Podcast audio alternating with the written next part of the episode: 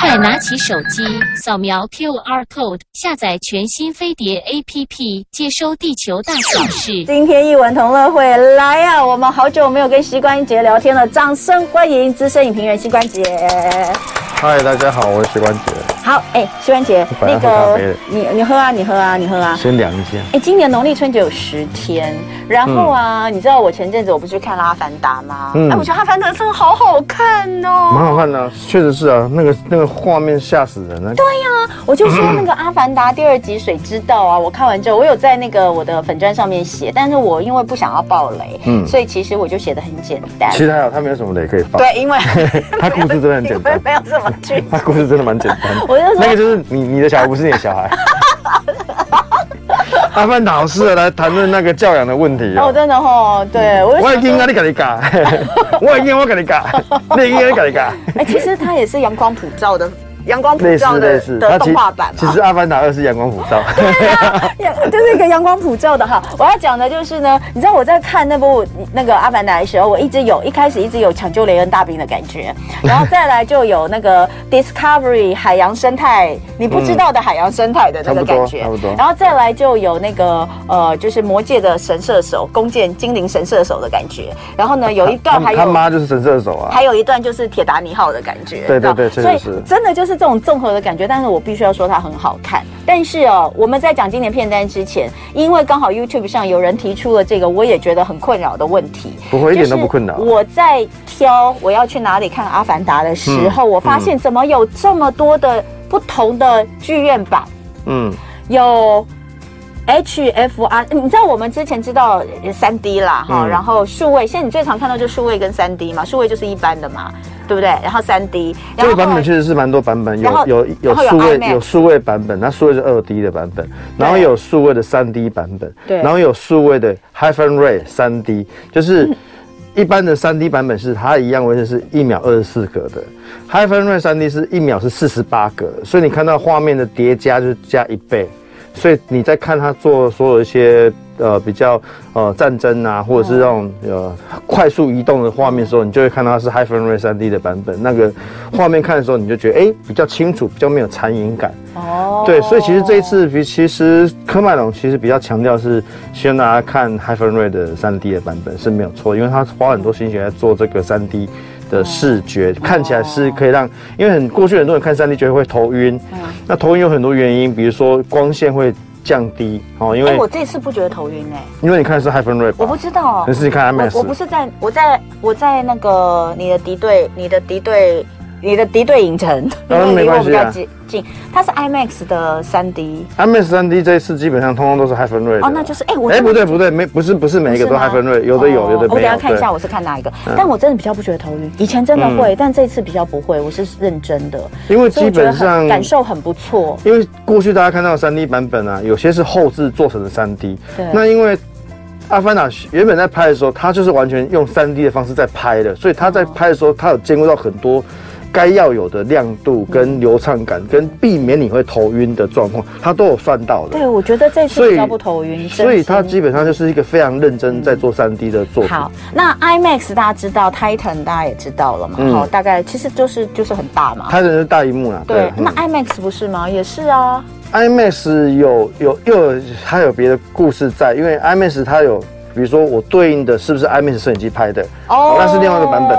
那你如果的过程都对啊，你如果不是因为因为因为科曼这个不是用不是用 IMAX 摄影机拍，它是用它是用索尼的一款改过一个很厉害的设设计摄影机去拍的。好，好，对，好。那另外还有一个 MUCRON 是什么？MUCRON 是一个顶级贵宾厅呐，它基本上它所以它并不是影影片本身没有什么，它只是。是那个，对它它它是它是软体？软它是硬体硬体部分躺着看的吗？对对对对对哦，Mukron 是躺着看的，可以躺一百二十度看的，很舒服。对对对，Mukron 是躺着看的，所以如果以影片本身呈现出来的，大概就是我们刚刚说的那些差异。嗯，好，那跟大家讲，为什么先讲呢？因为接下来今年哦，我我因为我去看了《阿凡达》之后，我发现今年有好多大片要出来。就是、因为疫情的关系，所以很多案子一直往后。对，比如说《复仇者联盟》的也有新作，然后还有什么什么都有好多新片出来。你先讲是蚁人吗？三月。对，蚁人。二二月二月。哎，还然后有个六月，好像也有个大大暑假，呃，六月五六月的时候也有一个大大片。六月哦，六六月哦，昨我昨天才刚刚写完这一篇的而已。是哪？是什么？是什么？你先讲是漫威的吗？我忘记了，但是就是都是那种，就是看起来可以可以用不同的，就是那种音音效装音效不同的这种影厅去看的，很适合的。所以呢，我觉得先让大家了解一下，现在有越来越多的这个剧院影厅，你去挑，你去你去订票的时候，你会雾煞煞，我到底要看哪一个的？呃，这种我我先请膝关节，因为膝关节最清楚，它本身就是呃，它不是只有影评，它是这个。影影院哦，这个影厅它的这个软硬体设备，它都非常了解，跟大家来分享，我觉得是最好的。好，那接下来哈、哦，你在你在找的时候没关系啦，那不重要，因为我们现在要讲春节。你突然我六月六月有变形金刚跟啊，对了，变形金刚啊，哎呦啊，我就是看到变形金刚，我觉得哦，哦，这一部变形金刚好像也有怪兽的，有恐龙有有有恐龙，对对对，有怪兽有恐龙，对对，对。然后那个看起来也是，那个一定也会有这么多版，对不对？哎、欸，不一定，真的吗？他应该没有做 Hyphen Ray。但它它它应该会有三 D 版本啊，可能会有啊，但是没有到 HFR，应该没有，他没有做 Hyphen Ray，对对，很棒很棒，哈，所以这个是跟大家先科普一下了，还是要让大家理解一下，现在的电影制作越来越精细，而且也希望给大家呃很多不同的感受。那我们必须知道它的差异在哪里，否则否则的话我们真的看不太出来。但至少我有感觉，你说那个什么 Hyphen Ray，对，那个三 D 真的比较不头昏。我以前很怕看三 D，我以前我我以前绝对不看三 D，因为真会头昏。那这次是因为我没办法。我就只能定到那个时间，所以我就去。好，接下来哦，今年的春节有好几部，我们先来做一个同整讲，因为我们时间只剩下不到一分钟要做广告，所以我们先来讲一下有哪几部。有哪几部哦？其实已经有上礼拜上映的《神探》呃，《神探追妻》就》是韩国片，然后这个礼拜的最大片就是《灌篮高手》，对，《s l a n d u n k》哈。然后呃，因为之前制作人还有特别讲说。可以在家看的有哪些作品哦？其实像 First Love 之前大家已经聊很多，对不对？然后，然后还有那个在 Netflix 上面的呃那个峰回路转，其实你也蛮值得看的。还有 Disney Plus 上面的地下精英，以及在 Friday 影音上的财阀家小儿子，蛮适合在在农历春节的时候可以一次追完十六集。对，你不爱乔妹哦？你为什么没有推荐？还没看，我还没看，你还没看？我还没看，因为我知道他他的。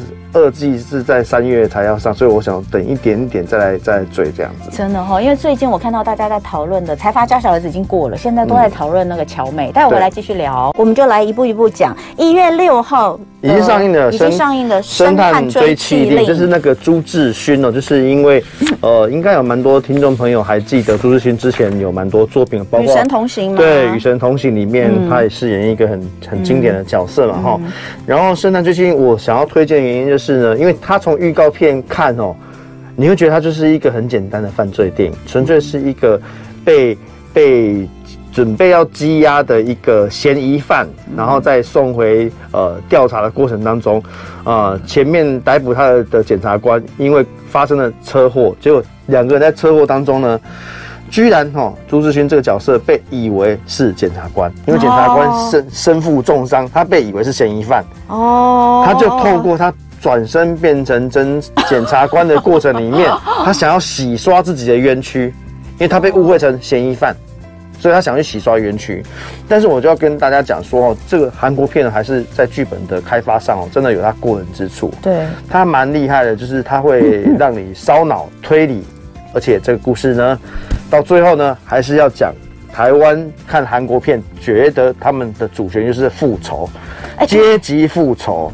他们很常要讨论，我我身在一个弱势的阶级，无力可回天的状况里面，有没有人愿意来帮我们？嗯，那如果我要帮你，我我需不需要有一个很正当的理由？嗯，这个故事其实后面一些翻转，我觉得相当的耐人寻味哦。但因为可能韩国片呢，如果在一开始的宣传过程没有到特别大的时候，很多人会忘记没有注意到这个片。那我非常推荐大家可以看一下这个片。我跟你讲哦，我觉得。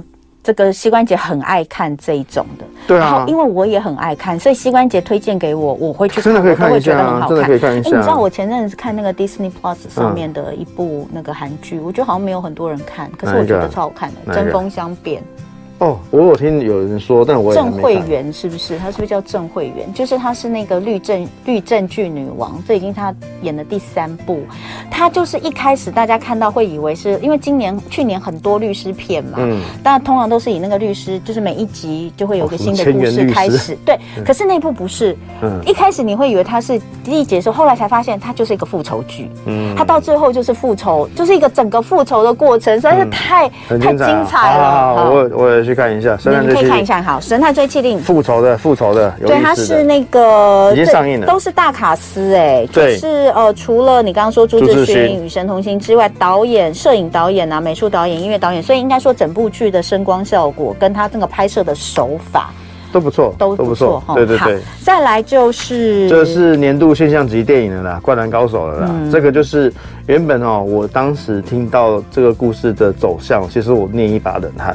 为什么你应该大家都知道了，对不对？对，因为你只要稍微关注《灌篮高手》电影版的，大概都稍微知道，因为它已经在日本上映了。嗯、然后呢，其实，在日本票没有到特别好，就中等，五十几亿是属于中等。因为我可能接下来会来讲的是新海诚的那一部电影，新海诚那一部《铃芽之旅》，那一部就是破百亿的的票房就很厉害哈。嗯、然后《灌篮高手》因为太多人熟悉这个作品了，所以其实他从一开始宣告要做成呃电。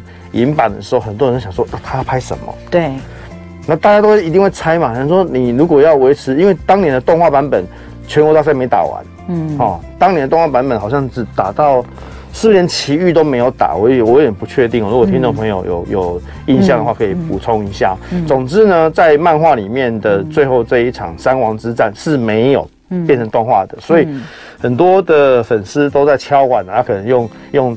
电玩的方式去弥补完那些情节，嗯、但是我必须要说，井上雄彦其实这个案子他拖了非常久，嗯，因为呃当初东映动画来找企划来跟他讲说希望可以开电影版的时候，井上雄彦通通都拒绝，他不愿意，他不愿意，嗯、然后一直直到东映动画推了一个角度说我们要不要用宫城良田的角度来做这个案子，嗯，井上雄彦想一想了很久之后才决定。好，那来做看看，嗯，才答应的哦。然后锦上雄彦其实为了做这个案子，他吃尽苦头，因为他觉得说动画跟电影，他觉得要有很大的差，因为他觉得当年的二 D 的动画都没有他他感受到的真正在场上的那种实验的感觉啊，实实际打球的感觉。嗯，所以他为了捕捉这次每一个在场上的所有的球员的动作的精细度，他其实是有要求真实的人物哦去穿上那些数位捕捉装。哦，就是他每一个动作都是真人完完成的，然后。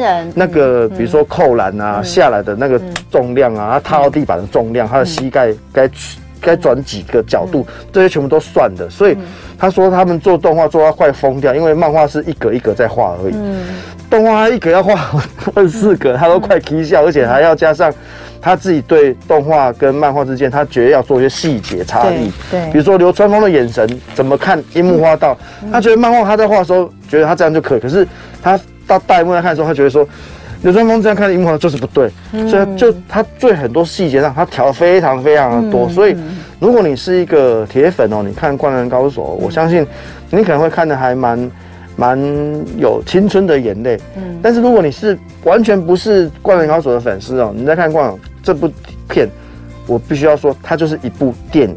你完全没有任何背景，你看你看得懂，嗯，而且它是兼顾电影市场这件事情，所以它完全，呃，有一些铁粉会觉得说你好像有点背离某些东西，嗯，但我觉得电影版就是要有一点大破大立的做法，嗯，而且当时的企划来提用工程良田来做，是一个非常正确的做法，因为其他几个角色大家都很熟悉啦，嗯，而且我觉得。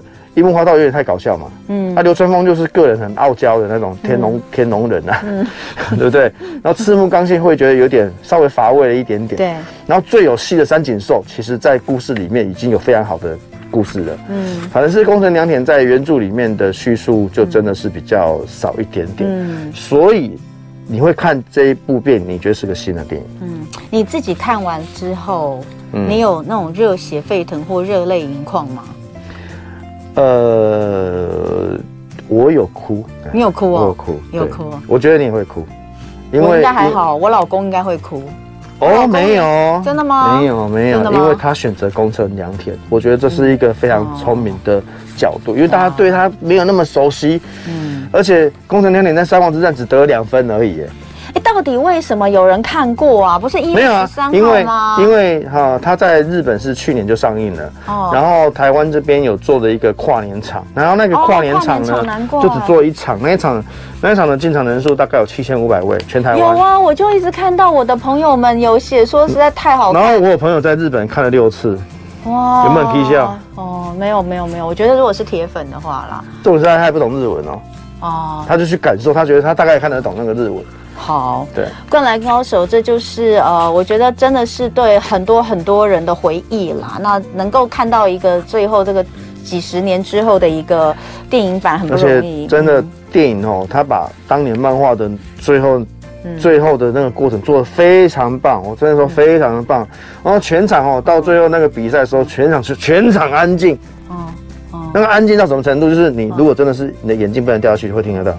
真假的？你这样讲讲的，我好想去看哦！所以我本来就要去看，因为漫画漫画《三王之战》大家都知道结局，哦、大家都知道。哦、可是电影在拍那整个节奏、运球过程，嗯嗯、到最后那个，其实我我以前没有看呢，因为我觉得那个是男生爱看的，我自己就是大概跳着看，我就想要把我送我老公那一套拆开来看。其实锦上雄彦其实本来讲说《灌篮高手》是搞笑漫画，他一开始画的是一个小混混加入。篮球社的故事而已，对啊，就画着画着画，最后变成一个青春励 励志热血，他完全就是对，而且我非常喜欢井上雄彦，是因为他的线条的笔触真的是非常强。好，OK OK，这个《灌篮高手》哦，大家可以这个拭目以待，一月十三号正式上映哦。所以之前原来我终于了解，我想为什么那么多人已经看过，不是一月十三号才演嘛？原来是因为跨年场的关系，而且跨年场有七千五百人，也是蛮多人看。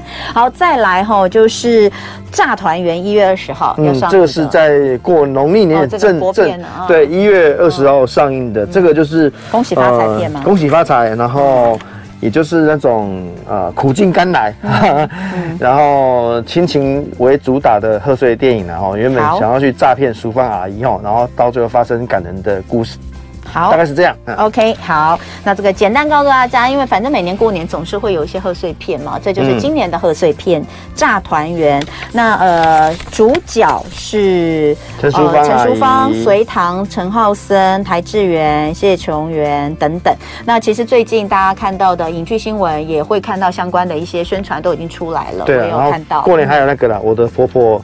啊，怎么？呃，对，我婆婆怎么那么可爱的电影版？我的婆婆怎么那么可爱的电影版？对，这个也可以大家去看一下哈。好，影集的部分来，初恋，初恋很多人都听说你还没看，我还没看，因为我真的没办法。我跟你讲，我有尝试第一集打开十分钟，我就没有办法，然后我去做别的事之后，我就没有想要再回去看呢。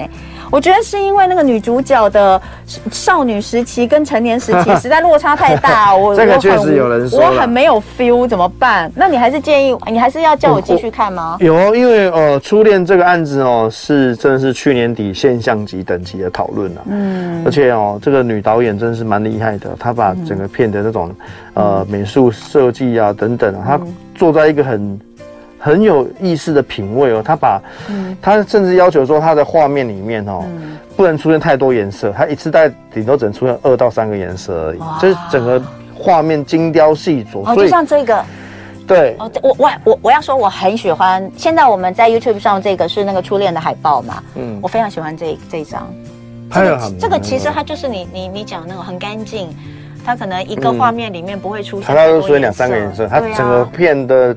的结构都做了很大的调整，所以这件事情哦，色彩上的运用，在初恋真的是你看，我绝对看得见的，而且。初恋哦，这种故事为什么它永远能够迷人？因为大家都永远都有一个触不可及的初恋，对不对？嗯、但是它这个故事呢，让你发现，哎，我可能与世界为敌，我可能绕过世界很多圈，嗯、但是呢，我们总有一天能够再相会。这个东西呢，能够触动到很多人的心思呢，嗯、这个其实不足为奇。它、嗯让我觉得最厉害的是，他其实透过一段长达二十年的初恋故事呢，他紧扣了日本在这二十年内发生的大事情，嗯，包括了你你想得到都想都想得到，因为那些灾难呢，统统都灌进来，哦，全部都把这个东西变成跟角色们有呼应的时空背景，所以使得一个看似很很乏味的初恋，甚至你也可以说是老套，但是因为它加上了整个时代上的格局，全部都加进来之后呢。你会发现这段感情令人印象深刻，嗯嗯，是值得看的。好，再来呢，抽丝剥茧，就是峰回路转，也是 Netflix 的，对不对？对。啊，我们只剩下两分钟，哎，你要快一点。好，总之呢，这个丹尼尔·克雷格，为什么笑成这样？因为我觉得我对你很残忍。哦，不会，丹尼尔·克雷格在前一回哈，其实这个案子他拍的就是一个有幽默感的侦探，哦哦，白罗，他是叫白罗这个角色哦，啊白哦，他叫白，他身上翻翻叫白狼哦。哦，好，没关系的哈。嗯、啊，对，白罗是另外一个，对，白狼啊，白狼是另外一个，对对对，他是白狼哈。总之呢，这个片呢，完全是在反过去的这种推理片的拍法哦，然后让你觉得，呃，我们这个现在在直播间看到的画面是第一集的一个一个 poster 哈，海报。但这个是第，这是第二集，这是第二集哈，第二季啦，对对。第二集，第二集，第二集，第二集哈。然后这个案子在 Netflix 上是个大大资金的案子，因为 Netflix 花了非常大的钱，将近两三亿左右去买这个整个 IP 哈。哎，我有看第一集啊，超好看的。对啊，蛮好看的啊。然后第二集是反着来的。哦，他他其实蛮快就告诉你凶手可能就是谁，然后就反着来做很多有趣的。所以这个这是第一集的，他已经挂啦，所以他第二集不会出现嘛？我说这个这个这个老老人家嘛，总之第二第二集有第第另外让你惊喜的地方。好。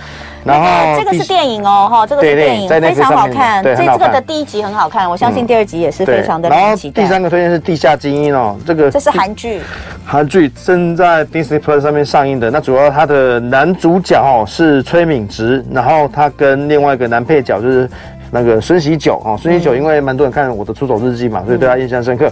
总之呢，这是一个充满男人阳刚味的电影哦，讨论如何在地下赌场诈骗过程呢，让你峰回路转的情节哈。最后呢，财阀家的小儿子呢，这个已经完结篇了，我相信大家讨论讨论蛮多的。你如果还没有看吗？